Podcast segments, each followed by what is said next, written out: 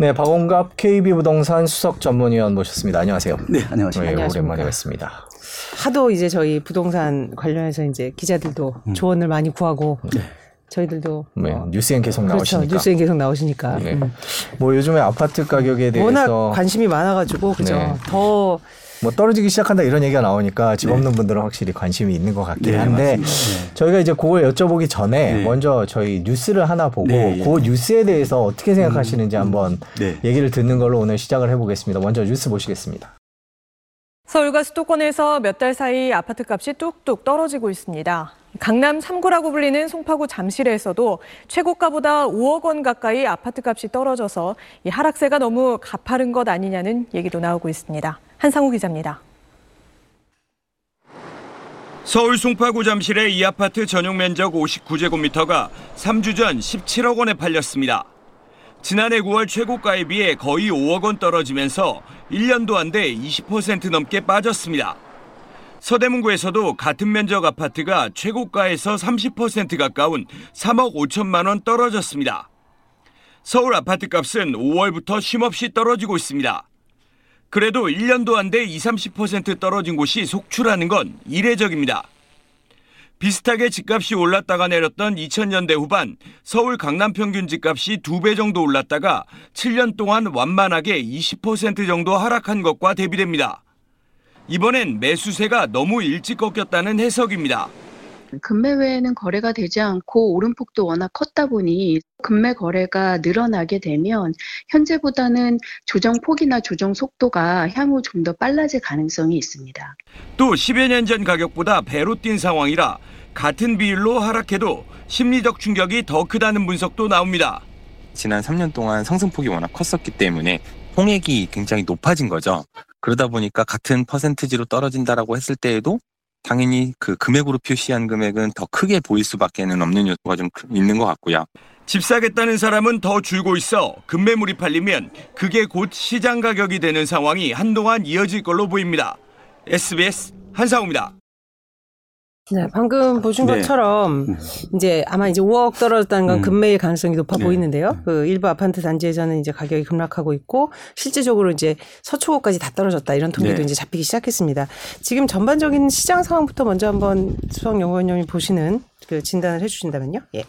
지금은 하락장이 시작됐다 이렇게 보시면 되고요. 네. 어, 그동안의 집값이 너무 많이 오른 상태에서 어, 집 사기가 다소 음. 어, 겁을 낼 정도였거든요. 네. 거기에 이제 금리 이 충격이 가해지다 보니까 어, 매수세가 먼저 줄어들었죠. 음. 그게 어느 정도 한, 한 6개월, 7개월 이어졌죠. 어, 그러다 보니까 일부 급한 분들이 싸게 내놓을 거 아니에요. 네. 어, 그게 급매물이 아니죠. 네. 네. 급, 급, 급매물이라고 할 수 있는데. 급, 급, 네. 예, 그나마 그게 거래다, 거래가 되다 보니까 시세로 어, 이제 포착되는 구조라고 보면 되는데요. 음. 이런 양상들 말하자면 이제 거래 두절 속에서 어, 가격이 떨어지는 양상이 어, 어떻게 보면은 2008년 어, 글로벌 금융 위기 상황하고 상당히 비슷하게 흘러가는 음. 그런 측면이 있는 것 같고요. 어, 왜 이렇게 갑자기 시장이 냉각이 됐느냐. 불과 뭐 4, 5개월 전만 해도 이런 일이 없었잖아요. 네.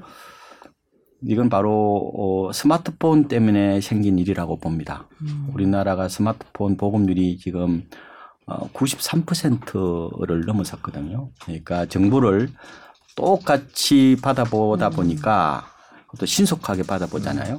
사람들이 비슷하게 생각하고 어, 비슷하게 행동하려는 경향 이걸 이제 군집 행동이라고 네, 네. 얘기를 하거든요. 그러다 보니까 어느 누구도 집을 안 살려고 그러는 거죠. 음. 다들 똑똑해진 거예요. 어떻게 보면 네. 서로 눈치 본다고도 볼 수 있는 거거든요. 그러다 보니까 생각보다 빨리 냉각되는 모습들이 음. 나타났다. 이렇게도 저는 해석을 해보고 있습니다. 음, 냉각되는 속도가 빨라진 데는 어떤 정보화 기기나 뭐 이런 것들 영향을 미치고 있는데 네. 기본적으로 지금 시장에 아까 말씀하신 것 중에 거래 두절 음. 속에 가격이 네. 떨어지는 현상. 네. 이거는 거래가 그래도 되면서 떨어지는 시장하고는 어떻게 앞으로 전개되는 차이가 일어날까요? 지금 음. 기본적으로 집을 살 수가 없잖아요. 네. 어, 조정 대상 지역이나 뭐 투기 과열 지구에서는 어, 집을 한 채 더 사면은 취득세만 8%예요. 음. 어, 세 번째 사면은 12%란 말이에요. 어느 누구도 집을 안 삽니다. 음. 이런 가운데 결국은 급한 사람은 집을 팔 수밖에 없잖아요. 네. 그러다 보니까 어, 어떻게 보면은 매수세 음, 바닥 없이 이제 하락하는 음. 그런 어, 구조라고 보고 다만 지금 어, 언론 보도는 조금 제가 봤을 때 이걸 과잉 일반화의 오류라고 얘기를 하거든요. 네. 지금 한두 개 극단적인 케이스가 전체 시장의 모습인 것처럼 약간 과대 포장되는 어떤 그런 측면은 있습니다. 그런데 결국 그거는 시간의 문제일 뿐 저는 따라갈 수밖에 아. 없지 않느냐 이렇게 봐요. 왜냐하면은 이게 어, 단기적으로 시장 흐름은 이 펀드멘탈하고 관계 없습니다. 이게 심리적 요인이 강하게 작용하거든요. 네. 그러니까 어, 한두 사람이 아니라 여러 사람이 집값이 빠진다고 생각하면은 결국은 이게 이제 뭐 자기 실현적 기대라고도 얘기를 하는데 그게 결국 어 시장의 가격이 돼버리는 그런 모습이란 말이에요. 그러니까 지금 시장은 정상적인 시장이 아니라 어 그러니까 거래뿐만 아니라 가격도 어 상당히 이제 그 위축되고 경색된 어, 측면이 있고 사람들 심리도 어, 거의 냉각된 이른바 빙하기 초입에 접어들었다 이렇게도 지금 볼 수가 있을 것 같습니다. 지금 그런 상황 거래량이 없는 상황에서 가격이 떨어지는 네. 게 이제 일부 가격이 이제 눈에 확확 띄는 거고요. 네, 이제 네. 언론에서 그런 것들이 나오는 거고 약간 뭐 과장된 측면이 있는데 결국 궁극적으로는 그쪽 방향으로 갈 것이다 이렇게 정리를 하면 없죠. 왜냐하면은 어 지금 시장의 가장 큰 변수가 금리거든요. 음, 어, 이른바 시장의 금리 쇼크 상황이라고 보면 되는데 물론 뭐 금리가 집값을 떨어뜨리는 뭐 어, 모든 요인은 아닙니다. 가장 큰 것은 집값이 그동안에 많이 올라서 생긴 문제거든요. 어, 앞으로 지금 금리를 뭐 적어도 못 올리면 두 번, 많이 올리면 한 네 번 정도까지도 보고 있단 말이에요. 뭐 3%를 넘는다는 것은 대체적인 뭐 공동 분모 네, 아니겠습니까? 네. 그러면 추가적으로 금리도 오른다고 생각하면은 누구나 다 어, 집값이 빠진다고 생각할 거고 그런 상황에서 누가 떨어지는 칼날을 두 손으로 받겠습니까? 음. 그런 상황이 지금 그러니까 가장 큰 문제는 뭐냐면은 옛날에는 글로벌 금융 위기 때도 거래가 됐단 말이에요. 지금은 사람들이 똑같이 생각하다 보니까 어떻게 보면 지금 집 사는 사람이 마치 어뭐뭐 호구라고 그러나요? 네. 이런 어떤 극단적인 표현을 할 정도로 다들 이 저 정보를 다 받아보고 있는 상황이기 때문에 매수를 할 엄두를 내지 않는 거죠. 그렇죠. 그래서 예 그런 어떤 시장의 예, 모습들이 어이 포노 사피엔스 시대, 말하자면 스마트폰 시대에 더 이런 두드러진 모습들이 나타나고 있는 거죠. 마치 주식하고 똑같은 겁니다, 지금. 예.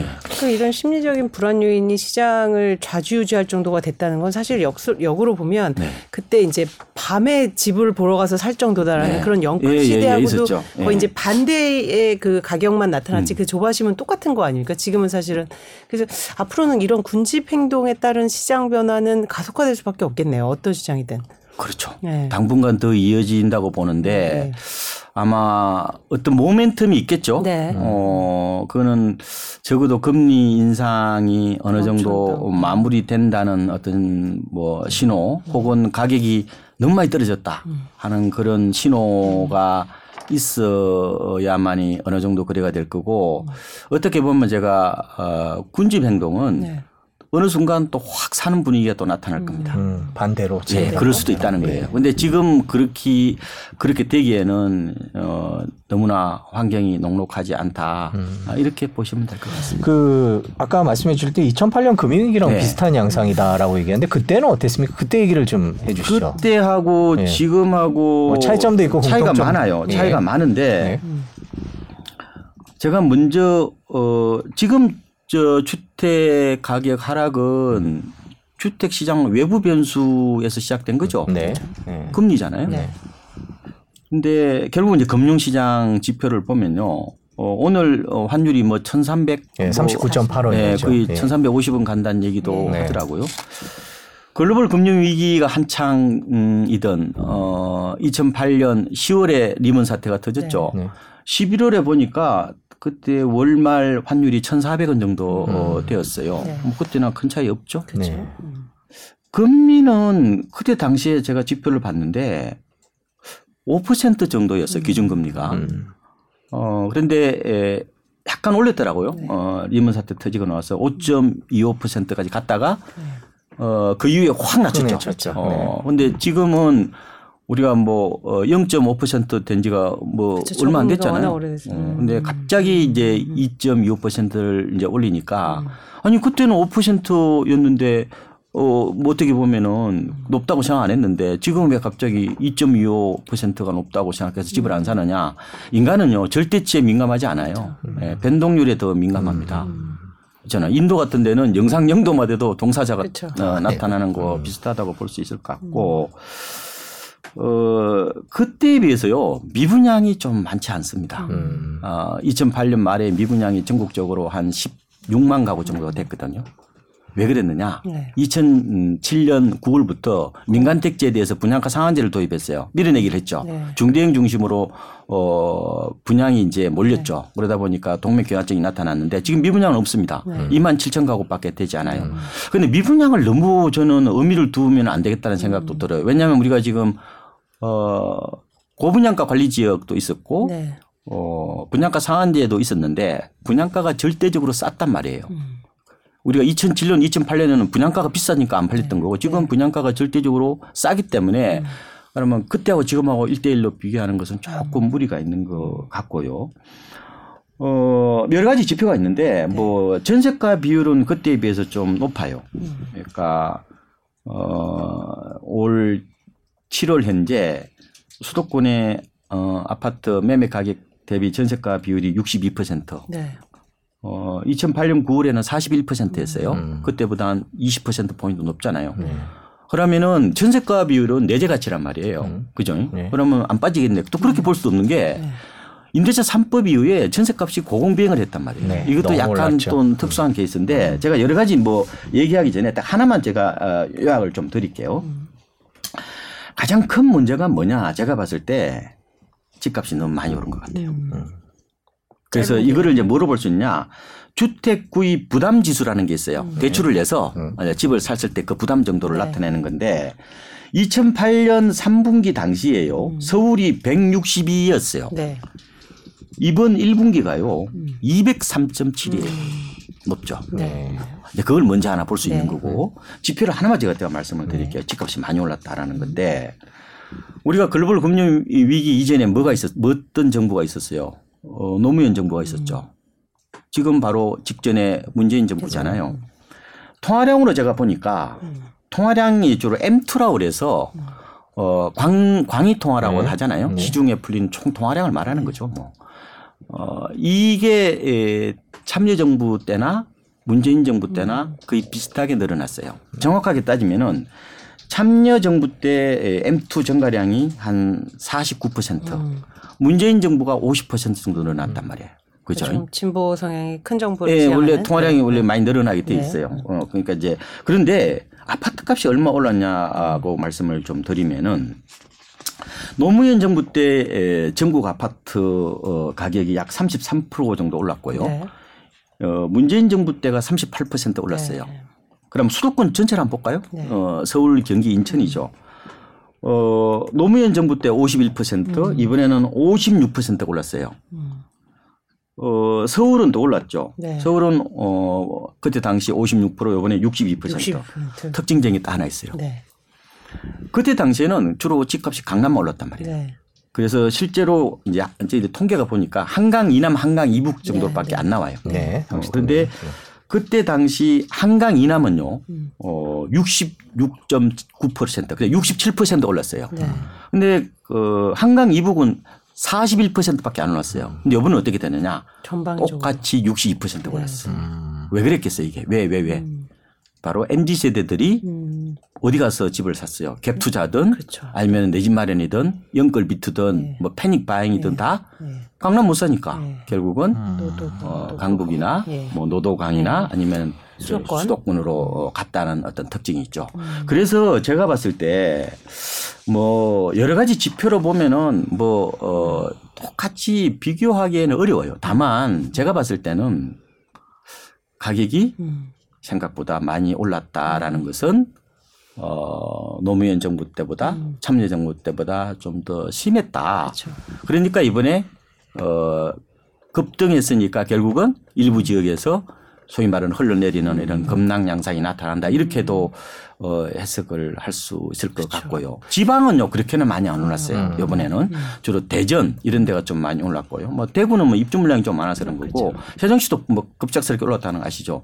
뭐 나머지 광주라든지 뭐 부산, 뭐 울산 이런 데 있잖아요. 이런 데들은 그렇게 오르지 않았어요. 그래서 수도권하고는 조금 차이가 날 거다. 네. 이번에 집값 하락의 진앙지는 제가 봤을 때 예, 수도권 발이다 이렇게 보시면 될 것 같습니다. 그러니까 이번에는 이제 똑같은 이제 진보 정- 네. 성향의 정부의 어떤 어, 정부 지출에다가 네. 또 이번에 코로나가 코로나가 있었죠. 그런 코로나 때문에 코로나 지출이 때문에. 많았었죠. 그리고 또 이제 예. 극단의 저금리가 이제 오래 유지된 그런 네. 부분까지 음, 이제 가세에서 아무래도 이 증가폭이 더 크게 나타난 것 네, 같은데요. 네, 맞습니다. 그렇게 보시면 될 것 같고. 네. 근데 네. 생각보다요, 코로나에서 돈이 많이 풀렸다고 생각하는데, 네. 통화 M2 증가율만 보면은 그렇게, 그렇게는 그. 음. 그렇죠. 미국보다 우리는 그거에 대해서 직접적으로 예, 그러니까 꽂아준 거는 좀 어, 49% 50%잖아요. 네, 네. 물론 이제 어, 참여정부 때의 그 통화량 증가는 토끼가 굴르는 거고 네. 이번에는 코끼리가 굴르는 거죠. 자체가 크니까. 예, 금액이 좀 아무래도 좀 메가톤급이다. 뭐 그런 측면에서는 단순히 네. 어, 비율만은 보고 판단하기 어렵다. 어쨌든 네. 통화량 팽창에 따라서 전반적으로 자산 시장에 버블이 형성되어 있고 그거는 뭐 주식이나 뭐 다른 뭐 코인이나 부동산이나 큰 차이가 없이 결국은 지금 거품이 뭐 빠지고 있는 양상이다. 이렇게 정리를 하시면 될 것 같습니다. 네. 네, 그럼 이제 하락세가 계속되고 있다라는 이제 시작됐다라는 음. 네. 말씀이신데요. 마침 네. 질문이 있습니다. 이제 콸콸님께서 그럼 무주택자들은 언제까지 기다려봐야 할까요?라고 물어봐 음. 주셨는데 이걸 같은 질문인데 좀 돌려서 네. 여쭤보겠습니다. 지금 뭐 부동산 가격이 이제 하락세가 시작이 됐는데요. 지금 뭐 워낙 많이 올랐다라고 말씀을 음. 해주셨는데 뭐 이- 일부 전문가들께서는 이제 부동산 대폭락이 올 거다. 음. 뭐30% 40% 이렇게 얘기할 것이고 뭐 몇 년 뒤가 될 수도 있다. 아니면 올 내년 초부터 떨어 뭐 더 많이 떨어질 거다. 이런 얘기들을 다들 근거를 갖고 각자의 데이터를 갖고 얘기를 해주시는데 위원님께서는 어떻게 보세요? 언제쯤부터 뭐 몰라요. 음. 그거는 불확실하고 네. 그걸 안다는 분이 저는 약간 사자에 가깝고요. 네. 왜 이렇게 그 전망이 잘 안 맞냐면 원래 전망이라는 거 틀리라고 하라는 말이 있다시피 네. 제가 느끼기에는 잘 안 맞는 원인이 타겟이 있잖아요. 음. 어, 가만히 있는 게 아니라 이동을 하기 때문에 그래요. 네. 그것도 가만히 이동하는 게 아니라 일정한 속도로 이동하는 게 아니라 갑자기 위로 갔다가 음. 갑자기 밑으로 갔다가 갑자기 오른쪽으로 갔다가 왼쪽으로 가기 때문에 이런 현상이 나타나는데 다만 제가 무주택자분들한테 드리고 싶은 말씀은 어, 과거에 어, 참여정부 때의 집값 하락했을 때에 주로 어, 버블 세븐 기억하시죠? 그때의 집값 올라 다시 반등을 하고 올라가는 음, 경우를 보면은 생각보다 바닥을 한참 헤맵니다. 음. 이게 바닥을 치고 급등하는 경우는 거의 없어요. 음. 이번에도 그럴 겁니다. 저는 그래서 바닥을 다진다고 그러거든요. 그래서 충분히 싸게 살 수 있는 기회가 있을 겁니다. 음. 그래서 어 시기를 딱 예정하고 어, 사기보다는 아마 좀 기다려도 충분히 시간이 있을 거고 계속해서 지표를 좀 보시면서 어, 어느 정도 빠졌다 그러면은 더 이상 안 빠지는 시점이 있더라고요. 음. 예. 그래서 나중에 그때 한번 불러주시면은 제가 또 말씀 한번 드릴 거고. 자주 오시면 저희가 그럴 때마다 근데 지금이냐고 여쭤봐야 될 것 같은데요. 어쨌든 지금은 아닌 것 같고요. 네. 어, 적어도 1년 이상은 아무리 짧아도 조정 이상, 조정은 어, 겪을 거다 이렇게 보고 어, 워낙 빠르게 지금 냉각을 하기 때문에 뭐 일각에서는 좀 반등이 좀 빨리 나타날 수 있겠다는 있겠다. 생각을 하는데 그거를 장담을 하지는 못하겠고요. 어, 다만 지금은 전망보다 대응이 더 중요하다는 말씀을 드리고 충분히 무주택자분들이 이번에 싸게 살 수 있는 기회가 있을 겁니다. 그래서 어 다만 싸게 사시려면은 요번에 아까 잠실의 보도도 나왔지만 그 물건 하나 나온 거거든요. 네. 하나 그리 된 거 아니에요. 네. 네. 생각보다 그런 급매물 찾기가 생각보다 쉽지 않을 수가 있어요. 음. 그래서 제가 그런 말씀 드리는데 여러 군데 이렇게 미리 알아 한 20개 정도는 지역을 좀 중개업사 사장님한테 얘기하셔 가지고 나는 얼마 정도 가격이면 사겠다라고 얘기를 하셔서 해야 되지 가만 앉아 있다고 이게 매물을 잡을 수 있는 건 아니에요. 근데 다만 어쨌든 어, 누구든지 타이밍을 노리는데 어, 제 생각에는 아마 올해는 일단은 어떻게든지 좀 참아 보시라는 말씀을 음. 드리고 내년을 한번 보시고 어 아니면 내후년이 될 수도 있고 그거는 잘 안 맞습니다. 안 네. 맞으니까 일단은 상황을 봐서 음. 판단을 하시라. 음. 다만 좀 천천히 사도 된다. 뭐 이런 말씀을 좀 그러니까 한 가지 확실한 것은 과거 사례를 볼 때 이게 조금 급락을 했을 때 바닥을 다지는 기간이 생각보다 꽤 있다. 그렇죠. 네. 네. 그때도 한 2, 3년 정도 가더라고요. 갔으니까. 뭐 네. 근데 반드시 그때처럼 간다는 보장이 없어요. 이게 차이의 반복이라고 그러거든요. 네. 어, 사이클은 사이클인데 음. 그때하고 똑같이 간다는 보장이 없어요. 차이를 만들어내기 때문에 네. 일단은 계속해서 저는 어 뉴스를 좀 보시면서 대응 어떤 논리를 만들어 가는 게 좋은데 네. 다만 준비해야 될 게 있어요. 네. 돈요. 현금을 네, 그래서 이제 선돈 후곰이라고 그러거든요. 네. 선돈 후곰. 네. 네. 돈을 좀 마련해 놓고 나서 공금이 시작해야 되지. 아, 네. 공금. 네. 그러면 뭐 이게 3개월 이내에 돈을 이렇게 현금성 자산을 확보해야 되거든요. 네. 가령 뭐 1에서 묶여 있다. 네. 펀드 지금 마이너스 30%인데 어떻게 그게 현금성 자산이에요. 그렇죠. 그것도 내 돈이 아닙니다. 그거는. 네. 그래서 내가 어, 살라고 하는 그 금액대에 음. 좀 맞춰서 미리 돈을 좀 어, 음. 준비를 좀 해놓으시고 어떤 분은 어, 차 파시는 분도 계세요. 음. 돈이 없는데 어떻게, 어떻게 사요? 그렇죠. 요새 또 대출 음. 구제도 대출도 또 안 되기 예. 때문에 자, 그러면 지금 그 매매 시장은 그렇게 좀 네. 관망을 할 수밖에 없겠고 네, 네, 그렇게 네. 된다면 이제 전월세 시장에 대한 그 더 오래 머물려는 현상도 나타날 수도 있을 텐데 지금 추세는 어때요? 전월세 시장 분석은? 예, 이렇게 보셔야 돼요. 네. 어, 그러니까 단순히 매매와 전세 간의 어떤 음. 역학 관계, 음. 대체 관계만 본다면 전세 값은 올라야 되죠. 네. 기본 소문 전세로 걸거 아니냐라고 음. 볼수 있는데 음. 그 외에 다른 변수가 등장한 거예요. 음. 금리입니다. 요새는요. 어, 전세를 구할 때 돈에다가 어, 전세를 맞추는 게 아니에요. 네. 전세에다가 돈을 맞추잖아요. 네. 네. 그럼 당연히 대출 내죠. 네. 제가 보니까 한 어, 전세 구하는 사람 음. 가운데 10명 중에서 7명에서 8명 정도는 대출을 씁니다. 네. 음. 금리가 올라가면요. 네. 집을 어렵게 산 사람들, 이른바 영끌 비투족도 힘들지만, 예. 음. 전세 사시는 분도 고통스러운 거예요. 그렇죠. 이자를 내야 되잖아요. 다 변동금리입니다. 네. 기본적으로. 음. 그래서 전세값도 같이 빠질 겁니다. 음. 이번에 가을 이사철 없습니다. 음. 어떤 분 일부러 계시더라고. 아 그러면은 요새 월세로 전환되니까 그럼 월세값이 올라가요? 네. 뭐 올라가요? 요새값도 같이 떨어지는 거지. 음. 다만 전환율이 높아질 뿐이지. 네. 음. 전환율은 금리하고 연동돼 있잖아요. 음. 아니, 금리 올라가면 당연히 집주인 입장에서는 더 받으려고 어, 더 전환율 당연히 수익률인데 어떻게 네. 보면 돈 도달 그러니까 월세 전환율 그러니까 음. 옛날에 보통 어 지금 서울의 그 전월세 전환율을 아파트 기준으로 보면 4.2%예요. 음. 가령 지금 종전에는 얼마 정도 받았어요. 이게 지금 통계고 보통 아파트는 목동 같은 데는 그럴걸요. 1억에 보통 한 30만 원 정도 할 거예요. 음. 이게 3.6%잖아요. 네. 이거 좀 올라가요. 한 3.5 정도로 이제 좀 오른 데도 있, 어요 네. 이게 약간 올라간다는 거죠. 음. 그럼 세입자 입장에서 그러면 전월세 전환율 올리더라면 아닙니다. 저 그냥 보증금 더 낼게 이럴 거잖아요. 음. 음. 사실상 어, 전세값은 떨어지는데 월세값만 올라간다는 것은 그 우리나라의 전월세 시장 구조를 잘 몰라서 그런 거예요. 음. 우리나라는 무조건 전세로 계산하고 나서 월세로 어, 돌리는 음. 구조잖아요. 음. 네, 그렇게 그러니까 외국에는 보면 뭐 월세값 많이 올랐다고 그러죠. 네. 어, 그러면 우리나라는 그러면 세입자 입장에서 그럴 거 아니에요. 아, 저, 그, 뭐, 선생님 저는 차라리 그만 전세금 더, 더, 더 드리겠습니다. 이렇게 할 수 있잖아요. 음. 전세금도 같이 빠진다고 그랬잖아요. 지금. 음. 이게 뭐라고 그러냐면은 항상 시장에서는 이 플러스 요인과 마이너스 요인이 서로 겹쳐 있는 거예요. 네. 가장 거기서 어떤 큰 요인이 작용하냐가 더 중요한 거예요. 음. 그러니까 가장 큰 변수 어 그게 뭐냐 바로 금리란 말이에요. 음. 이걸 자산 간에 이걸 이제 상관성 붕괴라고 표현해요. 뭐냐면은 일반적으로 자산 간에는 이 대체 관계가 성립을 한단 말이에요. 가령 원래 주식이 오르면 뭐, 뭐 채권이 빠지고 이런 게 네, 있잖아요. 네, 네. 그런데 위기가 오면요. 음. 다 같이 동조화 현상이 나타나 버리는 네. 거예요.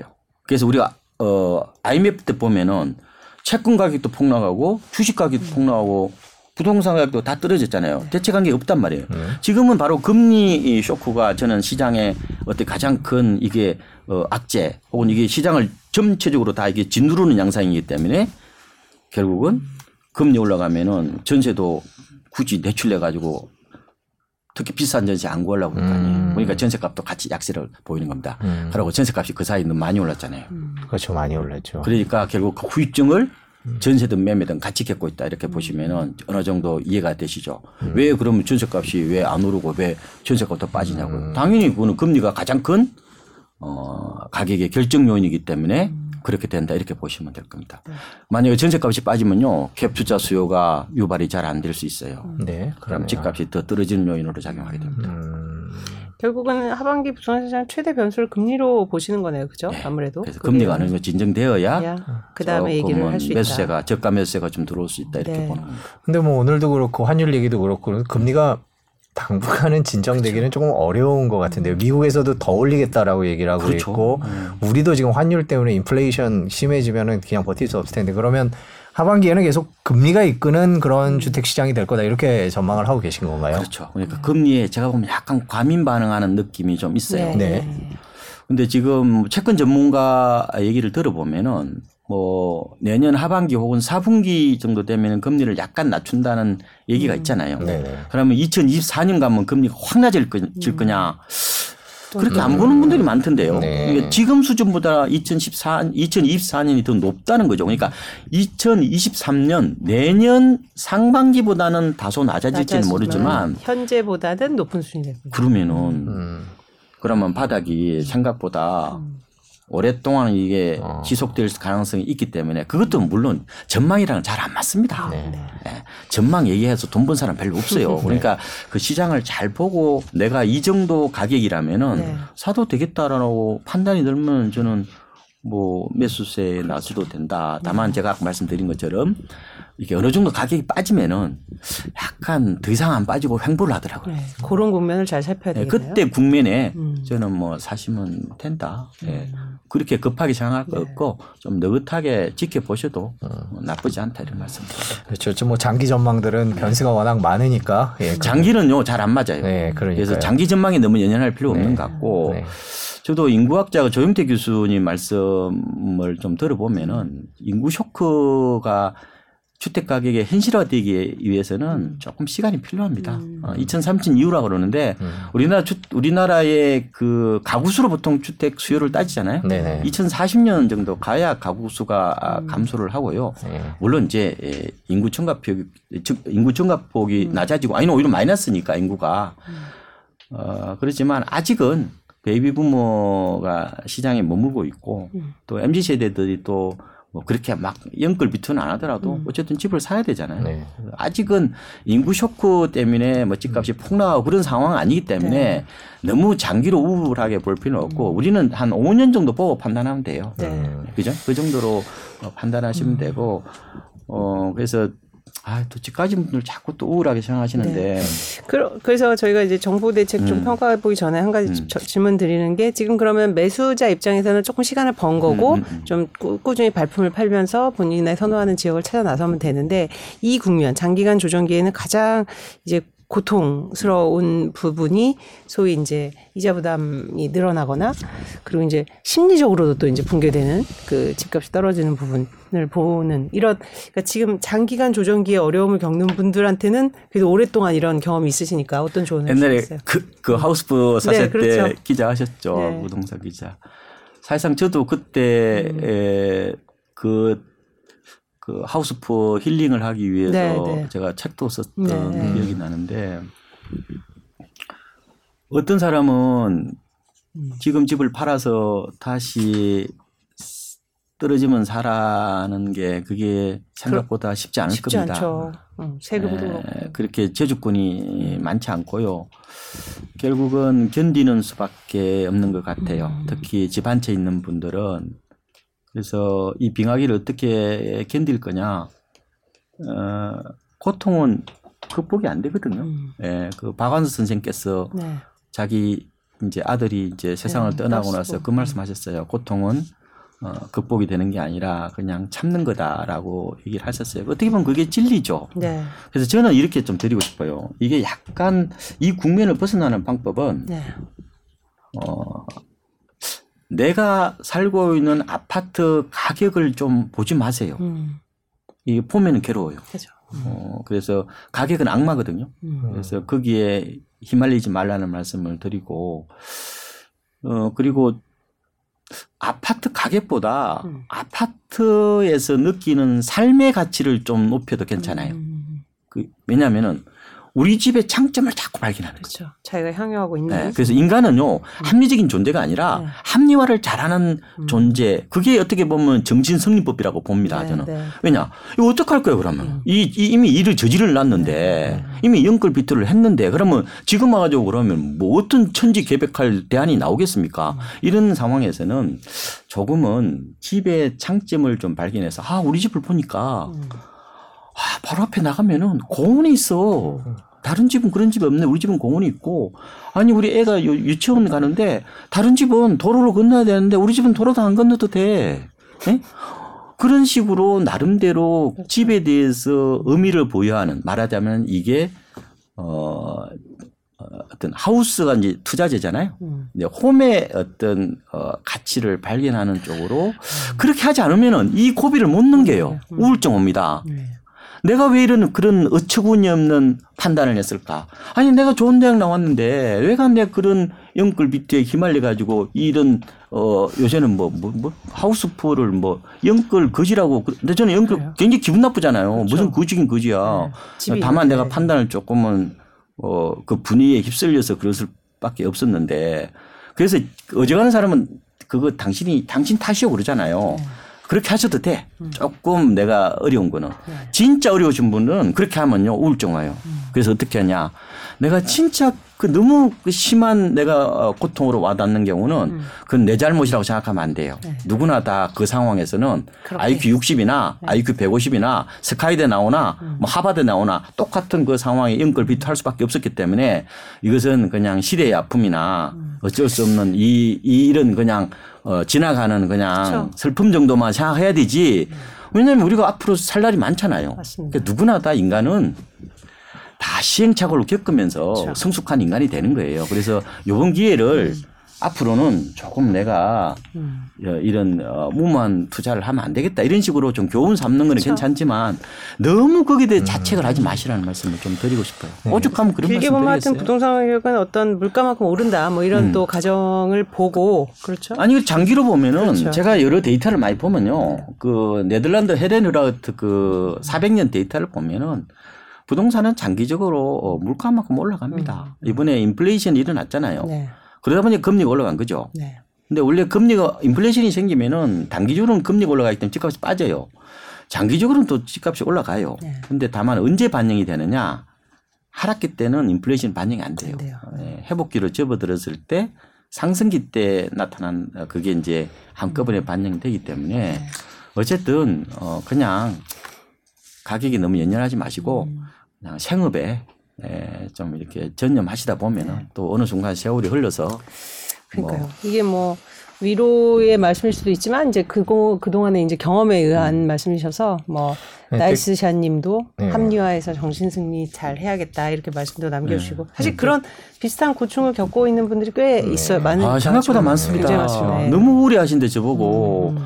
그 제가 뭐그 집을 사드릴 수도 없는 거고 어떻게 해요 그러면 스스로 자기가 집이 전부가 아니거든요. 이 고비를 네. 어쨌든. 안 되면 정신 정신승리법이나 합리화나 네. 아니면 여러 방식을 통해서라도 어쨌든 잘 견뎌야 되죠. 언젠가는 올라가니까요 네. 집값은. 뭐 안녕 데이비님께서 네. 이미 하락기라 박 의원님도 애써 음. 둘러 물린 사람 달래주시는 듯한다고 말씀을 네. 해주셨고 그다음에 나이스샤님도 위원님 말씀이 너무 와닿네요라고 네. 얘기를 해주셨습니다. 뭐꽁 작가님께서 떨어지는 게 아니라 음. 올라가기 전 원래 가격으로 돌아가는 거죠 이렇게 말씀해 네, 주셨는데 맞습니다. 다그 맞는 말씀입니다. 이제 예. 저희는 저희가 이 음. 말씀을 드린 거는 저희 빚을 내서 음. 집을 사신 분들에 관한 이야기를 음. 어, 조금 네. 버티는 방법 그 얘기를 하다 보니까 그런 거고요. 네. 저희도 역시 어, 올라가기 전 원래 가격으로 돌아간다 이렇게 네. 계속 전해드리고 있는 중입니다.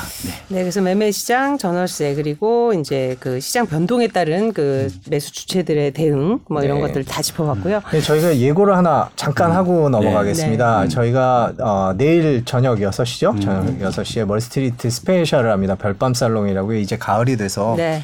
가을의 문턱, 그러니까 네. 여름 휴가가 끝나기 전에 저희가 이제 좀 저희가 그동안 모셨던 분들 중에 이 주식시장, 주식시장도 굉장히 답답하잖아요. 그래서 네.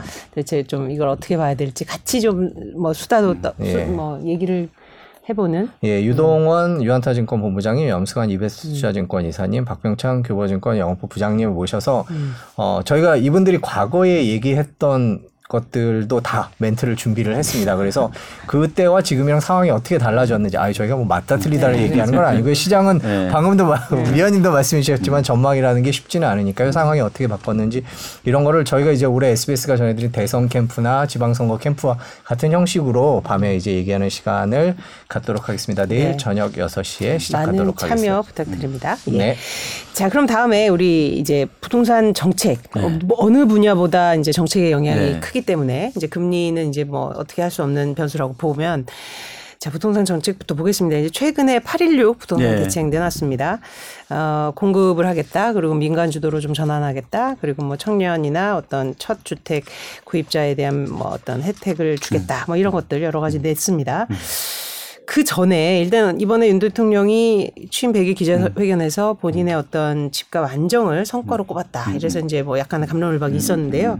의원님은 어떠세요? 이게 이번 지금 이 지표는 현 정부 들어선 정부의 그런 정책이 반영된 결과로 볼 수 있나요? 일부 정도 일부 보시면 있을까요? 되지 않겠어요? 네, 왜냐하면은 과거에 이제 음.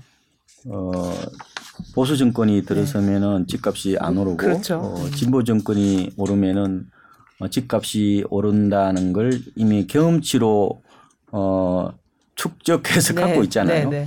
뭐 그것도 어느 정도 심리적으로 뭐 전혀 영향을 안 미쳤다 음. 어, 보기도 좀 어렵죠. 왜냐면은 문재인 정부 어, 출범 그러니까 문재인 대통령 당선되고 나서 집값이 바로 오르기 시작했잖아요. 네. 뭐 그런 건 전부 심리적으로 영향을 미쳤지만 음. 뭐 결정적인 어, 영향은 제 생각에 아무리 봐도 너무 많이 올랐고 네. 어, 또 금리 어떤 그런 어 쇼크가 음. 좀더 영향을 많이 미쳤다 이렇게 그렇죠. 보시면 될 것 같습니다. 네. 아직까지는 정책 변수는 음. 좀 심리적인 영향은 있었지만 정책이 아직 작동을 하기까지 시간이 걸리기 때문에 뭐 제한적으로 음. 봐야 되겠죠. 그렇죠. 네, 제한적으로 어느 정도 일부 영향 미쳤다고 네. 보시면 될 것 같아요. 시장 분위기라는 거에는 네, 또 네. 영향을 미쳤을 수도 있겠죠. 그렇죠. 그 오늘 이번 8.16 대책을 보면 뭐 가장 큰 주제는 공급이었습니다. 공급이죠. 예, 뭐 지난번 대통령 선거 때도 뭐 250만 원, 300만 원 이런 후보들별로 주장도 있고 그랬는데요. 그 주택 공급 공약 발표에 대해서는 어떻게 보셨습니까? 한마디로 뭐 물량 쇼크죠. 네. 어, 5년간 이제 270만 네. 가구 우리가 노태우 정부 때 200만 원 아, 그렇죠. 공급해가지고 예. 음. 집값이 거의 5년 가까이 조정을 받았잖아요. 어, 이제 그때하고 약간 차이는 네. 어, 신도시 개발하는 것은 적극적으로 될 수 있잖아요. 음. 이번에는 주로 도심에서 도심 개발, 어, 이제 주택 공급을 늘린다 뭐 이게 핵심인데 그래서 요번에 보니까 방향성의 키워드가 이렇게 나와 있어요. 음. 도심 내집 마련 기회 확대예요. 음. 네. 음. 그러니까 방향성은 그, 이게 대해서 반대할 사람이 있나요? 그렇죠. 그게 이제 전 정부는 MZ 세대들이 음. 기본적으로 도심 키즈예요. 음. 맞벌이에요. 네.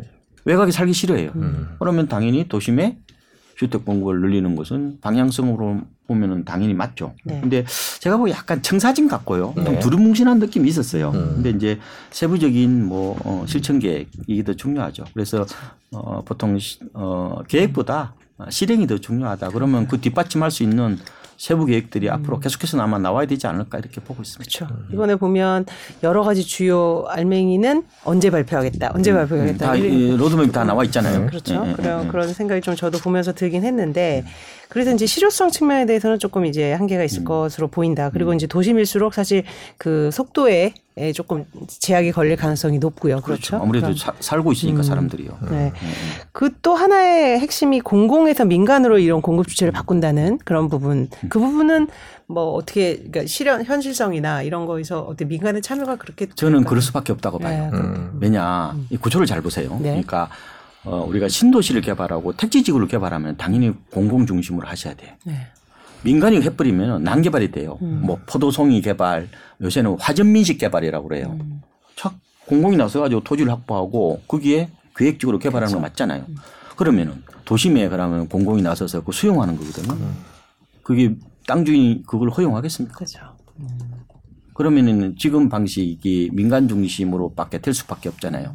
음. 뭔가 인센티브를 줘야 될 거 아니에요. 그렇죠. 음. 그래서 어 민간 중심으로 만약에 외곽을 한다면은 그거는 좀 문제가 있다. 음. 다만 도심을 개발할 때는 이 방향이 될 수밖에 저는 없다고 음. 봐요. 왜, 왜냐하면은 토지 확보가 어렵기 때문에 음. 결국은 어 그 땅 주인들한테 어쨌든 간에 뭔가 인센티브를 뭐 줘서 인센티브를 줘야 되죠. 그러면 이제 이해관계가 엇갈리고 그 사람들도 내보내고 어 이렇게 집을 올려야 되기 때문에 그래서 좀 속도를 내기 위해서 뭐 통합 심의를 한다든지 음. 아니면 뭐 주택 공급 촉진 지역을 뭐 어, 지정한다든지 그런 방식으로 어 하겠다는 건데 음. 그건 결과를 좀 어, 어 지켜볼 수밖에 없지 않느냐 이렇게 보는 겁니다. 네. 예. 그 재건축 재개발도 사실 이제 윤 정부 들어서서 기대감이 있었잖아요. 네. 근데 그 후에는 뭐 별게 없다 또 이래가지고 조금 꺼졌었는데 음, 이번에도 내용은 들어갔어요. 뭐 안전진단 규제 완화, 뭐 초과이익 음. 환수 완화, 뭐 이런 부분. 근데 이것도 역시 구체적인 건 없었어요. 그래서 발표하고서 재건축 음, 음, 단지들은 음. 좀 실망스럽다. 음. 뭐큰 적이 없다. 메리트가 없다 이랬는데 이거를 발표를 못한 것은 뭘까요? 이게 뭐 후속 을 하기에 좀 아니 그건 내놓을 겁니다. 네. 내놓을 건데 제 생각에는 안전진단 문제는 별로 어려움이 없을 거예요. 그거는 시행 규칙이거든요. 음. 네, 네. 그럼 당연히 뭐 음. 뭐저 그 구조 안전 그 가중치 있잖아요. 그 50%에서 뭐 30%로 가량 낮춘다는 것은 음. 네, 뭐 네. 어, 그거는 뭐 쉬운 거 아니에요? 그건 쉬운 건데 법 그래서 뭐. 심지어 구조 안전에서 50% 그걸 통과하려면은 뭐 한 스무 사람이 모여가지고 아파트를 밀어가지고 들썩거려야 뭐 그때 가서 재건축한다고 네, 네. 그럴 정도로 뭐 그런데 어쨌든 그건 합리적으로 하면 돼요. 네. 근데 가장 큰 문제가 이 재초안이라고 얘기를 하잖아요. 네. 재건축 부담금 문제를 어떻게 할 거냐. 음. 그래서 지금 뭐 다음 달에 에, 그 방안을 내놓는다고 그러잖아요. 네. 뭐 당연히 경감 방안이겠죠. 그렇죠. 그러면 지금 뭐 가구당 음. 가령 뭐 어, 3천만 원 이상 수익이 생기면은 뭐 부담금을 내도록 돼 있잖아요. 이걸 뭐 1억으로 올린다든지 아니면은 뭐 고령자들 뭐 또뭐 감면한다든지 아니면은 뭐 아예 부과 기준을 지금 어떻게 해요? 어, 추진이 구성 음, 이저 이전부터잖아요. 예. 이 중간에 그냥 조합 설립 인가로 인가로 뭐 해버린다든지 할 수는 있는데 네. 문제는 이게 에, 조합원들과 음. 국민 여론 간의 갭이 너무 크다는 거예요. 네. 가장 큰 문제가 음. 국회를 넘기가 이게 만만치가 않은 문제란 말이에요. 음.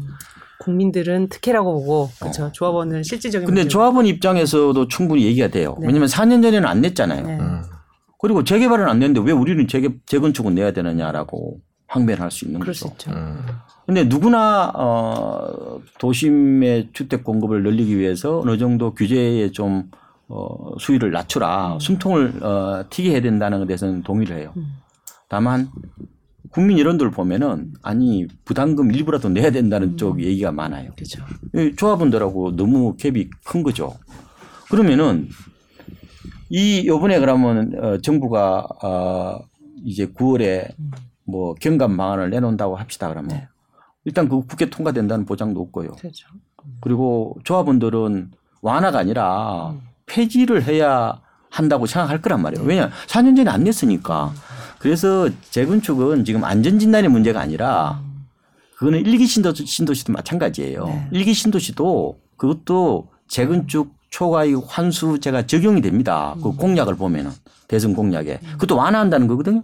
그 당연히 재건축 조합원들이야 안 내게 해달라고 얘기를 할 거냐. 네. 그런 상황에서 이게 인식의 차이가 너무 크기 때문에 이 문제가 아, 그렇게 쉽게 해결되기가. 풀리는 문제는 아니다. 그래서 제 생각에는 어 결국은 이제 어느 정도 이게 어 접점을 찾는 과제 그게 이제 국민적 합의인데 그게 생각보다 쉽지는 않다 이런 말씀을 드리겠습니다. 마침 말씀을 해주셔서, 음. 해주셔서 저희가 일기 신도시 네. 얘기를 좀 해보겠습니다. 네. 저희가 지금 뭐 816 대책 짚어보고 있는데요.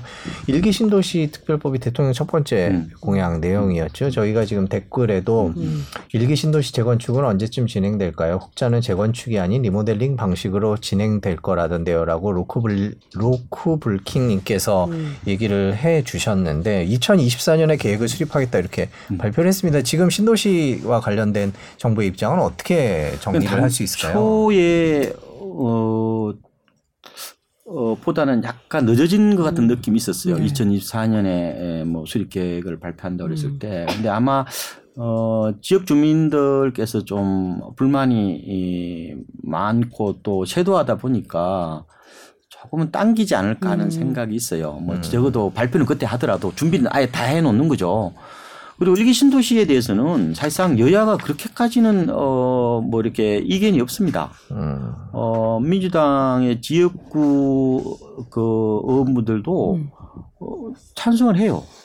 근데 이제 어느 정도까지 이제 어, 결국은 이제 정부나 국민의힘에서 드라이브를 걸면은 어느 정도 이제 따라올 거냐 하는 음. 그 문제는 있지만 제 생각에는 그렇게 수익성은 어, 보장할 수는 없다고 음. 보고요. 아마 분당이나 일부 지역은 좀 수익이 나올 건데 나머지 지역은 집값도 빠지고 있잖아요. 네, 그렇죠. 이런 상황에서 무조건 재건축 한다고 해서 수익이 될 거냐 그 부분 하나 하고 그래서 아까 말씀드렸다시피 이것도 어 재건축 부담금을 내야 된다고 말씀을 드렸잖아요. 네. 그러면 당연히 조합원 분들은 아니 남는 것도 없는데 무슨 또 부담금도 내느냐 음. 이렇게 얘기할 수 있을 거고 아마도 아마 일단은 어 정부가 드라이브를 걸면은 재건축 쪽으로 아마 어 하려고 하- 할 가능성이 높죠. 음. 어 근데 여차하면 또 리모델링으로 음. 어, 갈 수도 있을 것 같고요. 그래서 현재로는 어 어쨌든 전반적으로 어 일기 신도시에 대해서 어 관심이 많아질 거는 맞아요. 네. 그런데 좀 속내를 들여다 보면은 이게 역시 가장 중요한 거는 음. 수익성인데 네. 거기에 복병이 기다리고 있다. 바로 재건축 부담금 문제다. 음. 이렇게 보시면 될 것 같습니다. 그 부분이 해결되지 않으면 사실 속도가 진척되기가 또 그죠. 지금 여의도 시범 아파트가 그쵸. 올해 51년째예요. 네. 예. 전화야 거의 비슷하나? 예. 그러니까 이- 그래도 엘리베이터 잘 올라가거든요. 네. 그러니까 결국은 재건축의 본질적인 어 목표는 수익성이기 때문에 네. 그게 어 여러 가지 수익성 보장에 뒷받침되지 않으면은 어 여러 제도 제도들이요. 아마 생각보다 속도를 내기가 좀 어려울 거다. 그래서 여러분들이 뭐 여러 어떻게 생각하시는 거는 좋은데 아마 재건축 부담금 문제가 국회에서 의외로 이게 뭐 가령 뭐 옛날처럼 유예를 해버린다. 네. 아 그러면 속도가 좀 날 거다. 날 거다. 아, 그래서 국회 결국 상황을 이- 좀 봐라. 이런 이 역시 말씀이시죠? 역시 제가 봤을 때는 국회의 그 어떤 눈치랄까 아니면 국회의 어떤 그런 법 처리에 따라서 법안 처리에 따라서 흐름이 달라질 수 있다. 네. 만약에 법안 처리하지 않는 한 그렇게 많은 기대를 하기가 조금 어려울 수가 있다 이런 생각을 해보고 있습니다. 네, 질문이 또 하나 있어요. 네. 네. 손수 기자 팬클럽님인데 네. 어떤 관계세요? 풀어놓으셨어요? 부끄럽습니다. 네. 혹시 누님 아닙니까? 네. 네. 그러게요. 근데 열심히 하겠습니다. 네, 그래서 네, 다시 한번 손수 기자 팬클럽님께서 아유. 네, 대출이 없다면 네. 지금 되게 부끄러워하세요. 네. 아, 예, 열심히 하겠습니다. 금매물이나 경매 아파트를 노려보는 좋습니다. 건 어떨까요? 아 좋습니까? 무조건 좋습니다. 좋으신 분, 이제 올바른 생각을 갖고 계신 분이네요. 어, 예. 급매물은 안 되고요. 예. 예, 급금 매물로 하시고 아 급급 아, 대신에 매물? 급매물보다는 좀 더 싸야 됩니다. 네. 어, 일종의 이제 그 어, 라면을 산다고 생각하면 네, 네. 할인점 가서 사는 거예요. 네. 음, 편의점 비싸죠. 네. 할인점 가서 이거 싸게, 싸게 사는 건데 어, 일반 개인이 할 수 있는 가장 좋은 방법은 네. 예, 싸게 사시는 겁니다. 지금으로선. 예, 인간이 할 수 있는 일이 별로 없어요. 네. 예, 싸게 사면 되는데 음. 그게 바로 어, 급금 매물이나 매물. 경매, 경매도 좋고요. 근데 아직은 경매 매물이 안 나옵니다. 네. 아직은요? 한 내년 아마 중하반기에 돼야 될 겁니다. 아. 지금 경매 물건이 거의 없어요. 그래요? 왜냐하면 지금 연체율이 얼마 안 돼요. 아. 연체율이 굉장히 낮아요 지금. 음. 연체율도 낮고 네. 그 다음에 음 부도율도 낮고요. 음. 어, 지금 뭐, 어, 시장이 예, 일부 가격만 많이 올랐고 환율만 지금 어, 많이 올랐다는 거 외에는 아직은 이렇게 문제가 표면 어, 문제 되는 게 없어요. 음. 어, 그래서 어, 너무 있잖아요. 그, 그 지금 당장 이렇게 하시려면 안 돼요. 조금 천천히 예, 시장을 보시면서 음. 하셔야 될 거고 지금 경매 들어가면 실망하실 겁니다. 어, 왜 물건이 별로 물건도 없고 싸지도 않고 음. 그래서 조금 기다리시되 그 저는 아까 이 저 말씀 되게 좋으신데 어, 무조건 싸게 사라. 음. 예, 싸게 사면은 모든 게 용서된다. 예, 신도 용서한다. 그래서 어떻게든지 싸게 사는 방법을 어, 강구해 보시는 게 가장 지금으로서 그게 어지간한 전문가보다 더 잘하는 어, 저는 네. 현명한 방법이다 이렇게 보고 예, 있습니다. 근데 저희가 이제 앞부분에 말씀드린 건 가격이 조금 음, 어떻게 더 떨어질지 그런 상황 모르니까 급할 건 없이 조금 더 지켜보라는 말씀도 예, 아까 조금만 해주셨죠. 기다리시는 게 좋을 것 네, 같아요. 예, 기다리면서 그러니까 네. 가장 싸게 살 수 있는 부분을 찾아보는 게 이제 네, 좋을 것 같은데 급할 건 없고 뭐또 네. 떨어지면 또 밑바닥에서 이제 바로 튀어오르는 게 아니라 조금 더 누릴 그러니까 수도 있으니까. 바닥은 이제 바닥을 친다는 말이 있고요. 네. 네. 바닥을 다진다는 말이 다지네. 있어요. 네. 약간 요번에는 바닥을 다지면서 올라갈 가능성이 네, 있다. 그러니까 사기 사기 위해서는 조금 천천히 보시는 것도 괜찮을 것 같다라고 말씀을 드리고 싶은데 그 저희가 지금 쭉 부동산 가격에 영향을 미치는 요인들을 짚어보고 있습니다. 처음에 금리 얘기를 하셨고요, 정부 정책 얘기를 했고 저희가 국회 움직임까지 봤습니다. 그렇게 얘기하는데 아까 처음에도 유통 속도, 유- 정보의 유통 속도와 관련된 얘기인데 이 이게 심리 얘기를 조금 네. 여쭤보고 싶은 것 같아요. 그러니까 제가 아까 얘기 보면 이제 너무 사람들이 같은 정보를 듣고 야 지금 집 사면은 바보다 이런 생각이 들 것 같아요. 네. 저 역시도 이제 그런 생각이 드니까 이런 것들 이런 생각들이 계속되면은 결국에는 집값 하향 안정에는 더 많은 영향을 미치겠죠. 지금 상황 그렇게 봐야 되겠죠. 그래서 아마 어, 시장은 계속해서 변해요. 정부 정책도 변할 겁니다. 저는 상당 부분이 내년 이맘때 되면은 어, 규제 지역이 거의 해제돼 있을 가능성이 높아요. 아. 서울하고 일부 수도권 빼고는. 왜냐?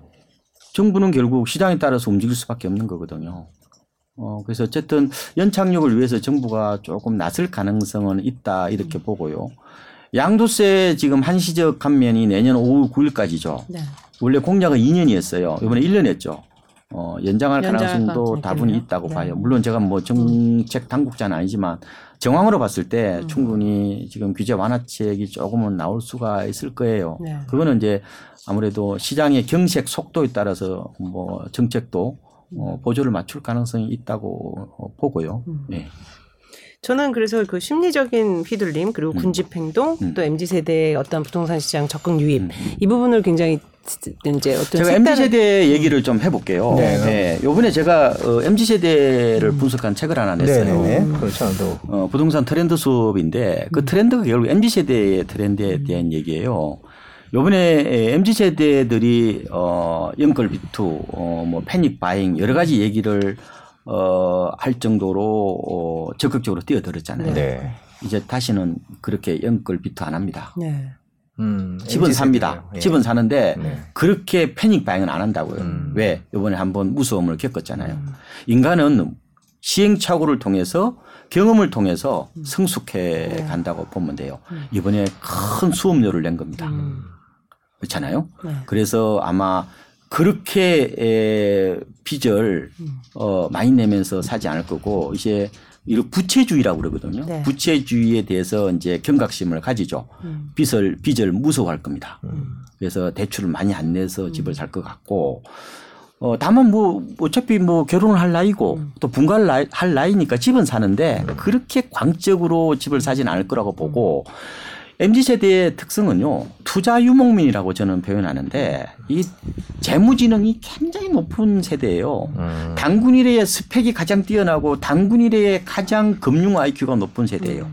다만 요번에 좀 분위기에 휩쓸려 가지고 연끌 비투해서 좀 비합리적인 그런 모습이 보이긴 했지만 공부를 굉장히 많이 하는 세대예요. 뭔가 계속 투자를 해야 예, 된다고 예. 생각하는 그게 투자 중독증 세대예요. 네. 아파트 중독 세대가 아니에요. 부동산 중독 세대가 아니라 투자 중독 세대이기 때문에 이렇게 봅니다. 투자를 게임처럼 보거든요. 그래서 내가 아파트를 살래, 코인을 할래, 아니면은 뭐, 어, 이렇게 뭐, 서학 개미 같은 어, 그 할래? 그 차이는 내가 어뭐 배틀그라운드를 할래, 리니지를 할래, 로블록스를 할래? 그 차이예요. 그래서 이 투자 메리트가 없기 때문에 지금 아파트 가격이 더 투자 메리트가 없기 때문에 아예 어 아파트를 쳐다보지도 않을 거예요. 실제로 보면요. 작년 어 이맘때에 서울에서 30대 이하 그러니까 이제 MZ 세대죠. 어 거의 45%에 달했지만 지금은요. 아까 보니까 24% 앞으로 더 떨어질 가능성이 있어요. 절반 이하로 떨어지겠네요. 왜냐? 어, 더, 어, 수익률에 민감하면은 엄두를 안 내죠. 만약에 지리산에 내가 집을 산다. 그럼 어때요? 뭐 시기 안 따지잖아요. 그냥 집 사는 거죠. 투자 목적이라면 더, 어. 왜냐면은 결국 타이밍이 인생을 가른단 말이에요. 그렇기 때문에 더 민감하기 때문에 바닥을 확인하고 살 가능성이 굉장히 높고 그리고 어 이런 이 집을 함부로 살면 안 되는구나.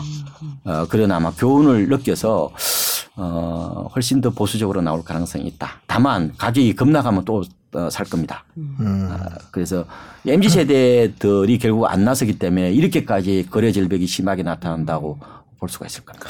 그렇죠. 그렇다면 결국 mz 세대의 이런 움직임들이 부동산 시장 부동산 가격에 영향을 미친다 이렇게 보고 계신 거네요. 어, 그렇죠? 그렇죠. 지금 결정적 영향을 지금도 미치는데. 그렇고 앞으로도 그렇고. 예. 근데 저 지금 시장은요 mz 세대들이 항상 좌지우지하고 mz 세대들이 몰려갔던 데는 버블이 만들어지고요 떠나면은 버블이 꺼지는 이런 양상이에요. 그렇죠. 네. 근데 mz 세대들은 아파트에는 부, 어, 부동산에 관심이 없어요. 아, 그러니까 주택에 대한 기억이 없다고 봐야 되나요? 어, 없어요. 네. 네, 그러니까 이제 아파트는 아파트로 바뀔 것에 대해서만 관심을 가져요. 상가에 관심 없어요. 토지에 관심 없습니다. 놀러는 다녀요. 예, 뭐 캠핑도 가고 차박 탑니다. 근데 저 어, 강이나 산이나 들을 투자로 생각하지 않아요. 그냥 지나갑니다. 그냥 아 그래 어, 산이 있구나, 아 들이 있구나, 아 좋네 그러지. 거기다가 내가 투자해서 돈을 벌어 벌어야 되겠다는 생각이 없어요. 가장 큰 차이입니다. 그럼. 말씀대로라면 상가 투자도 좀 불투명하겠네요. 앞으로 상가 시장이 막 화랑이 된 상가는 안 삽니다. 아. 왜냐 차라리 어, 리츠나 어, 배당주 펀드를 뭐 그렇죠. 사면 샀지. 그게 세대가 다릅니다. 왜냐 자기들이 스마트폰으로 쇼핑해가지고 물건 사 먹는데 그래서 지금 어, 만약 이 방송을 어, 뭐 X 세대 이상 분들이 듣는다면은 MZ 세대의 어, 공간에 대한 욕망 이거 두 가지로 제가 짧게 정리해 드릴게요. 첫 번째 가장 두드러진 특징이 아파트와 부동산을 동일시한다는 거예요. 음. 음. 그래서 우리가 어, 부동산 값 올랐어 하면 어, 그 아파트, 아파트 값이 아파트. 어, 올랐네. 그러니까 어 빌라를 부동산으로 생각하지 않아요. 그렇죠. 음. 어, 그러니까 이제 이걸 이제 뭐라고 그러냐 가성비라고 그러는데 이게 네. 굉장히 중요한 얘기예요. 우리 가성비 얘기 많이 하죠. 네. 가성비는 당연히 뭐예요? 가격 대비 성능이 좋은 건데 가성비는 내가 안전하면은 훨씬 더 어, 비용을 더 지불하겠다는 거예요. 음. 그래서 어 아파트와 오피스텔을 굉장히 좋아합니다. 음. 왜냐 안에 들어가면 모든 위해로부터 내 자신을 보호할 수 있으니까요. 음. 그래서 요새는 어 오징어 게임 같은 거 보면 학교에서 못 한다는 거 아시죠? 네. 학교 폭력 신고 들어갑니다. 요새 심지어요 어, 말뚝박기도 교실에서 못 합니다. 음. 그만큼 안전에 대한 강박증이 강한 세대이기 때문에 주거에도 그대로 온다는 거죠. 네. 그래서 원룸이나 다세대 임대 사업을 다시 생각하셔야 돼요. 음. 그래서 이화여대 앞에 가보셨어요? 가보시면은 그, 어, 그 상업 지역이거든요. 네. 오피스텔 엄청 들어섰잖아요. 여성일수록 훨씬 더 안전에. 안전을 더 강박증을 가지는 거죠.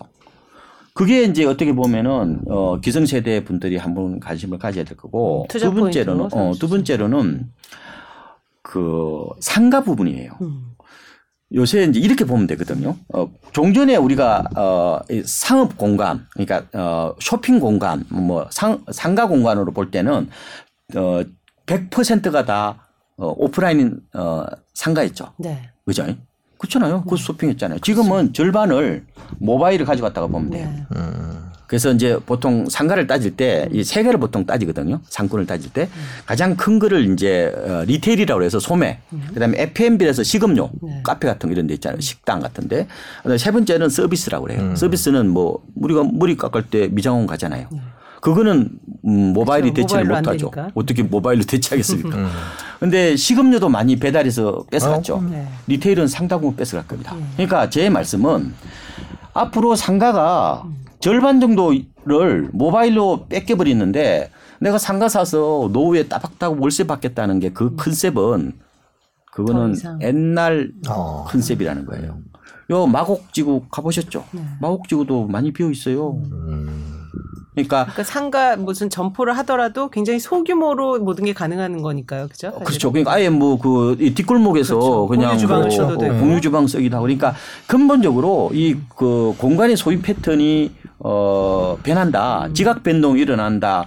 그게 이제 중요한 얘기인데 네. 뭐 꼬마 빌딩은 별로 관계 없습니다. 왜냐하면은 그거 그 이제 통제감이라고 그러는데 자기가 안 되면 거기 뭐 어, 리모델링해서 오피스로 바꿀 수도 있고 뭐 주택으로 바꿀 수도 있고 아니면 건설업자한테 팔 수도 있잖아요. 음. 뭐 역세권의 꼬마 빌딩 같은 거는 그나마 괜찮은데 구분 상가 이런 거 있잖아요. 101, 뭐 101동 뭐 가령은 뭐 101호 이런 것들은 앞으로 저는 조금은 조심해서 접근해야 된다. 그러니까 그거를 내 방식대로 보지 말고 바로 우리 아들 세대, MZ 세대들의 어떤 구매 패턴을 보면 된다. 그래서 제가 이 트렌드라는 것은 일종의 에, 이 트렌드 읽기라는 것은 이거는 생존하고 맞물려 있는 거예요.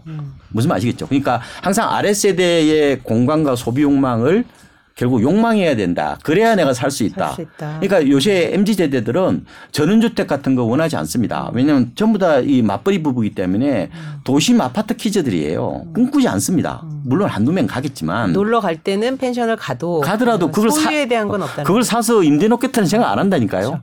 지금 네. 조아 의원님이 제가 92년생인데 위원님 말이 맞아요. 상가 생각 안 하고요. 부동산은 아파트 말고는 생각하지 않네요. 이런 그래서 아파트 중독 음. 세대라고도 볼 수 있 지만 그거는 이제 투자 목적이 아니라 네. 아파트 외에는 부동산을 생각해 볼 어, 적이 없는 세대라고 할 정도로 음. 아파트 편식이 굉장히 강한 세대의 특성을 보인다는 거죠. 네. 그래서 이, 이번에 제가 발견한 거 그게요. 음. 이 아파트 문화는 뭐 어떤 사람은 이걸 보고 뭐 도심 뭐 회색 콘크리트 뜸이라고도 표현하고 여러 가지 얘기를 하지만 바로 MZ 세대의 그 욕망 속으로 들어가 보면은 왜 아파트가 앞으로도 대세가 될 수밖에 없으며 왜 앞으로도 아파트 공화국이 될 수밖에 없다는 것을 우리가 알 수 있고 특히나 이 아파트 문화는 여성들이 만들어가는 거예요. 안전에 대한 네, 바로 페미니즘적 공간, 여성성이 강조되는 공간이에요. 남성들은 아이고 아파트 가면 답답하죠. 담배를 피울 수 있어 뭐 할 수 있어. 그렇지만 세상은 지금 결국은 여성 주도로 가고 있기 때문에 방송을 혹시 남자분들이 들으시면 그냥 혼자 캠핑하고 네. 예, 차박을 하시더라도 아파트 문화는 더 간다. 앞으로 우리나라에서. 음. 빈집은요, 음. 예, 단독 주택에서 먼저 나옵니다. 음. 그렇죠. 그 이건 주거 사실 뭐 문화를, 어떤 예. 남녀에 대한 뭐 차이 차, 차이나 이거보다는 어떤 소비 패턴을 쭉 보신 예. 연구니까 예, 이제. 그렇군요. 그럼 그 이제 겨- 정리를 하자면 노후 대비를 위해서 이제 뭐 상가를 준비하고 계신 분들이나 입지를 이제 잘 골라야 된다는 네, 말씀이에요. 그런 분들은 음. 어, MZ 세대의 특징을 생각할 때는 이런 것들이 그렇게 전망에 대해서는 무조건 확신해서는 안 된다. 조금 더 네. 물론 신중하실 아주 필요가 있다. 예외 케이스는 있어요. 네. 어떤 데는 잘 되는 거 있- 있지만 네. 그것만 상상해 보시면 돼요. 우리가 옛날에는 상, 어, 오프라인이 전부 였는데 이제는 뭐 있잖아요. 뭐 퀵배송도 하고 그런 거 있잖아요.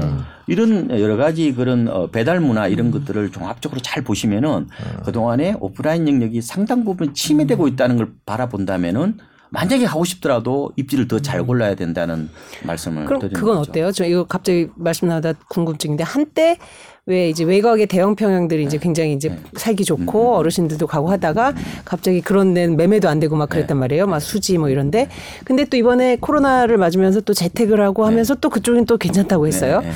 그런 평수에 대한 그런 부분은 어떻게 약간은 네. 그거는 사이클인 것 같아요. 사이클이다. 음. 이번에 뭐 어떤 분은 뭐 재택근무가 이제 예, 많아지면서 이걸 이제 홈코놈이라고 그러거든요. 네, 네. 예, 홈이 여러 가지 기능을 한다는 걸 말하는 거죠. 오피스 기능도 한다는 건데 네. 음. 그런 수요도 있어요. 있긴 한데 제가 보면은 이번에 대응이 오른 거는 공급 부족 때문이에요. 음, 집을 안 지어서 그런 거예요. 그래서 저는 앞으로 코로나가 끝날 수 있잖아요. 네. 뭐 그래서 그렇게 에, 보기에는 1인 가구도 늘어나잖아요. 그렇죠. 1인 가구 늘어나면 대응하고 안 맞죠. 네. 그래서 저는 자신을 못 하겠고 네, 네. 다만 30평대가 그나마 뭐 가장, 가장, 이렇게 어, 환금성이 어, 좋고 그러니까 가장 거래- 대중적인 네. 어 약간 매스 어, 상품이 아닌가 이렇게 음. 보고 있어요. 투자용으로는. 지금 저희가 MZ MZ 세대에 대해서 지금 얘기를 쭉 들었는데 제가 궁금한 게 하나 네. 생겼는데 뭐 이제 앞으로는 저 경제적 비중이 더 커지겠지만 네. 지금 MZ 세대가 이 부동산 가격이나 이 부동산 시장에 위치는 영향력은 어느 정도라고 봐야 될까요? 아무래도 어, 저기 아파트 어르- 쪽은 네. 거의 어, 절대적이라고 보시면 아? 겁니다. 예. 예. 아파트 외에는 안 산다고 그랬잖아요. 네네. 서울에 아파트를 많이 살 때는 44%를 산다는 것은 상상을 할 수 없는 거예요. 왜냐하면은 옛날에 보고서를 보면은 첫집 장만이요. 42세였다니까 옛날에는 음. 보고서를 보면 네. 만, 만원 때문에. 모아가지고 이렇게. 지금은 이게 20대도 사고 30대로 산다는 얘기는 물론 이제 이제 워낙 조급하게 네. 느껴지고 네, 하니까 부동산 시장 상황이 이번에. 안 사면 못살 네. 것 같은 그런 어, 불안감과 초조감, 뭐 포모 증후군 이런 게 영향을 미쳤긴 했지만 결국은 지금 우리나라의 뭐 소비뿐만 아니라 뭐 부동산도 결국 소비잖아요. 그렇죠. 다 좌우. MZ 세대가 더 영향을 줄 거고 적어도 저는 한 10년에서 20년 정도까지는 MZ 세대가 어, 뭐 결정적인 영향을 미칠 거다. 알파 세대는 그렇게 많지 않아요. 알파 세대가 2010년부터잖아요. MZ 세대는 상당히 많습니다.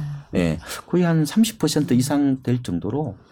그렇게 생각하면 옛날에 이제 41세 아까 말씀하신 건 진입을 뭐 청약 통장이라든지 음. 그런 것들을 차분히 점수를 쌓아서 하는 그렇죠. 그런 패턴이었다면 네. 지금은 그 부분도 청약에 대한 것도 기대도 많이 안 하나요? 이제 아니요, 요번에 그 네. 우리가 어 아까 발표할 때 네, 네. 올 8월 16일 날 네, 발표할 때 네. 얘기를 안 드렸는데 네. MZ 세대들 그거 관심 가져야 돼요. 청약 뭐 청, 청년 무역세권 첫집이나 네, 네. 아니면은 뭐 청년 뭐 원가 주택 그렇죠. 청년 있잖아요. 원가 주택. 그게 다쳐서 60만 가구. 60만 가구. 그 부분은 어떠세요? 어, 좋습니다. 네. 그러니까 그거는 이제 어 거의 분양 원가, 건설 원가라고 그러던데. 네. 어 거의 뭐 주변 시세의 70%고 음. 나중에 일정 부분 또 내가 또 차익을 가져갈 수 있거든요. 할 수 있고. 네, 이건 눈여겨서 봐야 되겠네요. 그죠? 아, 그건 경쟁이. 꽤 될 텐데. 어? 무조건 일단은 그쪽에 관심을 가져보고 그러니까 제가 mz 세대 분들한테 음. 어, 저보다 말씀 안 해도 잘할 거예요. 요새는 워낙 이- 이게 지능이 높아가지고 투트랙으로 가시면 좋아요. 네.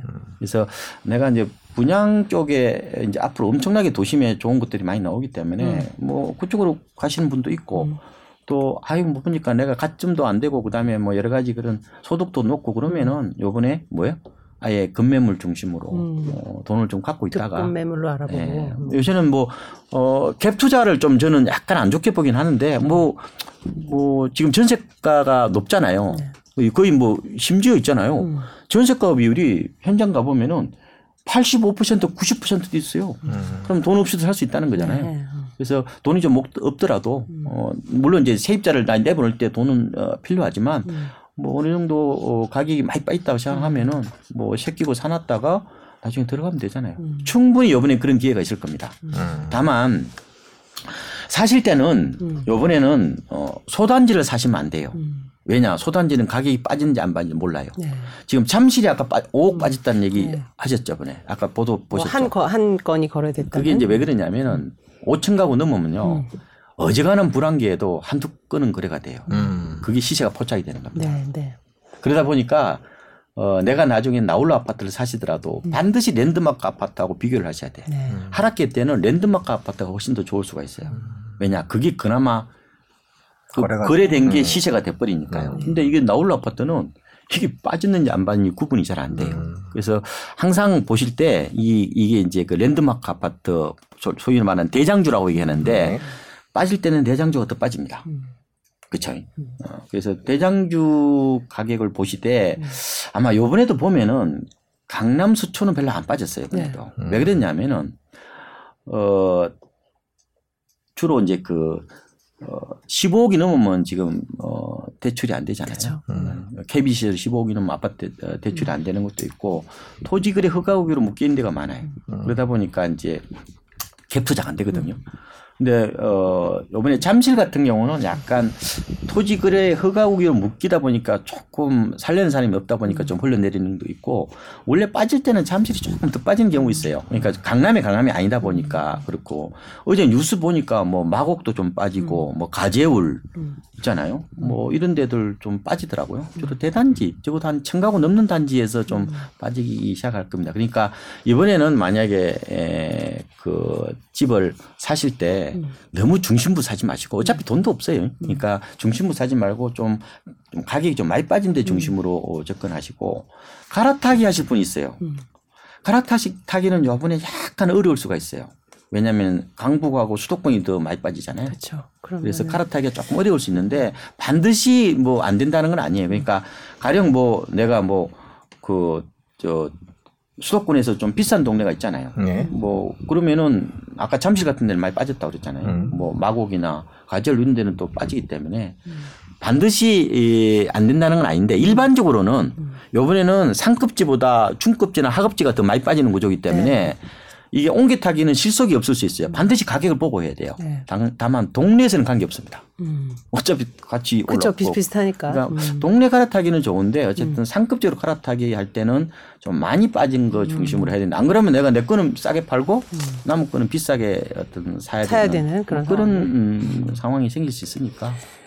그 저희 이제 거래 절벽 얘기 많이 하는데 이제 오래 계셨잖아요. 네. 뭐 유래를 알수 없는 절벽이다 이렇게 표현들 하는데 음. 진짜 어느 정도 심해요 지금? 어, 지금 어, 서울시 부동산 정보광장 들어가면은 7월 통계가 나오잖아요. 네. 네. 600건, 600건. 음. 근데 많을 때는 뭐 15,000건 만- 그랬잖아요. 음.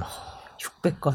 이거는 거래 절벽이 아니에요. 음. 거래 뭐 이- 거래 빙하기? 빙하기? 아니, 그보다 더 센 말 없네. 네, 센 말. 거래 아니, 종말? 정말. 아 진짜 관련 업에 종사하시는 분들은 정말 거의 아이고 이것 때문에 네. 진짜 너무 힘들어하세요. 네. 그래서 뭐 어, 중개업 하시는 분들 말씀 네. 들어보니까 뭐 하루 종일 뭐 둘이서 얘기하다가 네. 퇴근한다 이런 그렇겠죠. 말도 있고 그다음에 없으니까. 이게 뭐 그 옆에 또 관련된 업종 있잖아요. 그렇죠. 이삿짐 센터 그다음에 인테리어. 뭐 인테리어 네. 심지어 법무사분들도 맞아요, 맞아요. 뭐 이제 일거리가 없다고 등기하고. 그래서 그래서 참 이게 부동산 시장이 자산화되면은 네. 이게 그 이게 굉장히 이게 저뭐 어떻게 보면 쏠림이 심해요. 네. 그러니까 극과 극이야. 네. 그러니까 이게 집이 자산화가 안 되면 이렇게까지 막 어, 신경 쓰고 이렇게까지 막 거래가 빙하기가 찾아오고 그러지는 않았을 거란 말이에요. 이게 일종의 집단 행동, 군집 행동의 네. 그렇죠. 어떤 하나의 현상으로도 볼 수 있는데 그래서 가장 좋은 거는 어, 상, 산성약수? 선상약수라고 그러나? 예. 그런 것처럼 무르르듯이 이렇게 네. 어, 좀 그렇죠. 만만하게 그래 될 수 있도록 저는 정부가 좀 더 시장을 잘 보고 있다가 음. 만약에 저는 투기를 부추기라는 의미는 그렇죠. 아니고요. 예. 금냉이 오면은 빨리빨리 어, 규제 완화를 통해서 시장이 연착륙되도록 음. 해야 된다고 보고요. 이게 예, 세상이 이게 광 스피드 시대예요. 네. 그러니까 스마트폰 때문에 그런 네. 거예요. 그러다 보니까 달오를 때도 확 달오르고 음. 내려올 때도 내릴 때도 확 내리는 네. 이런 극단의 변동성이 지금 어, 부동산 시장의 특성입니다. 그러면 정부가 적절하게 개혁을 해서 음. 완충을 어, 해서 결국은 어, 이게 서서히 이렇게 음. 가라앉도록, 가라앉도록 하는 그런 게 이제 좀 필요하다 싶, 음. 싶은데 그래서 저는 시장이 빨리 이게 급냉이 되니까 음. 어쨌든 완화책도 조금은 서둘러서 내놔야 그렇죠. 되는 게 아닌가. 정부가 이제 또 혹시나 이제 완화책을 내놨다가 이제 전 정부가 이제 어떤 부동산 과열로 이제 굉장히 비판을 받았기 때문에 그런 부분을 또 우려. 있습니다. 아니, 그때 가서 또 규제 또, 도입하면 또 하면 되고요. 되니까. 네.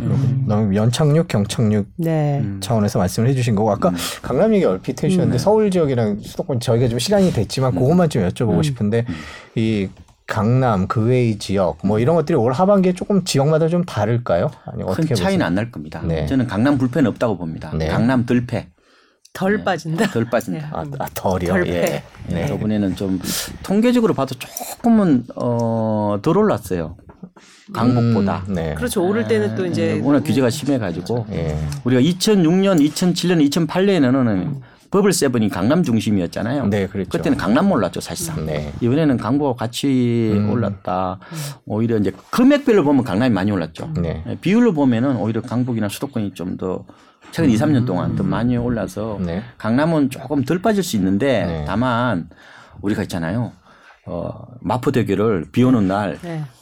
큰 우산하고 일회용 우산하고 쓰고 가면은 네. 어때요?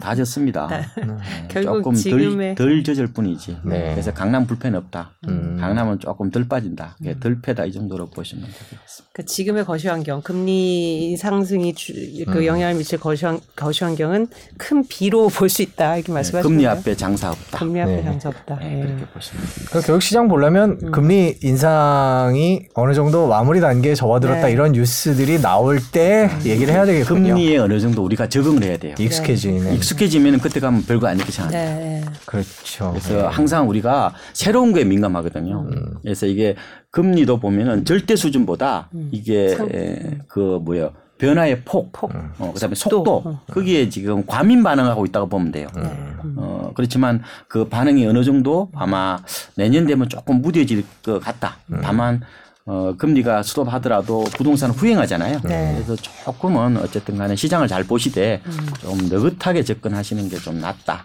어, 이렇게 말씀을 드리고 싶습니다. 그렇죠. 자, 아, 오늘 한 시간 넘게. 예, 예. 음. 지금 현재 부동산 시장 앞으로 어떻게 될지에 대해서 자세히 MZ 세대의 투자관까지 네. 잘 짚어봤습니다. 저희 또 시장 상황이 계속 바뀌니까요. 또 상황 변할 때마다 저희가 네. 모셔서 네. 예, 도움 말씀 듣도록 하겠습니다. 네, 오늘 긴 오늘 시간 고맙습니다. 고맙습니다. 고맙습니다. 네.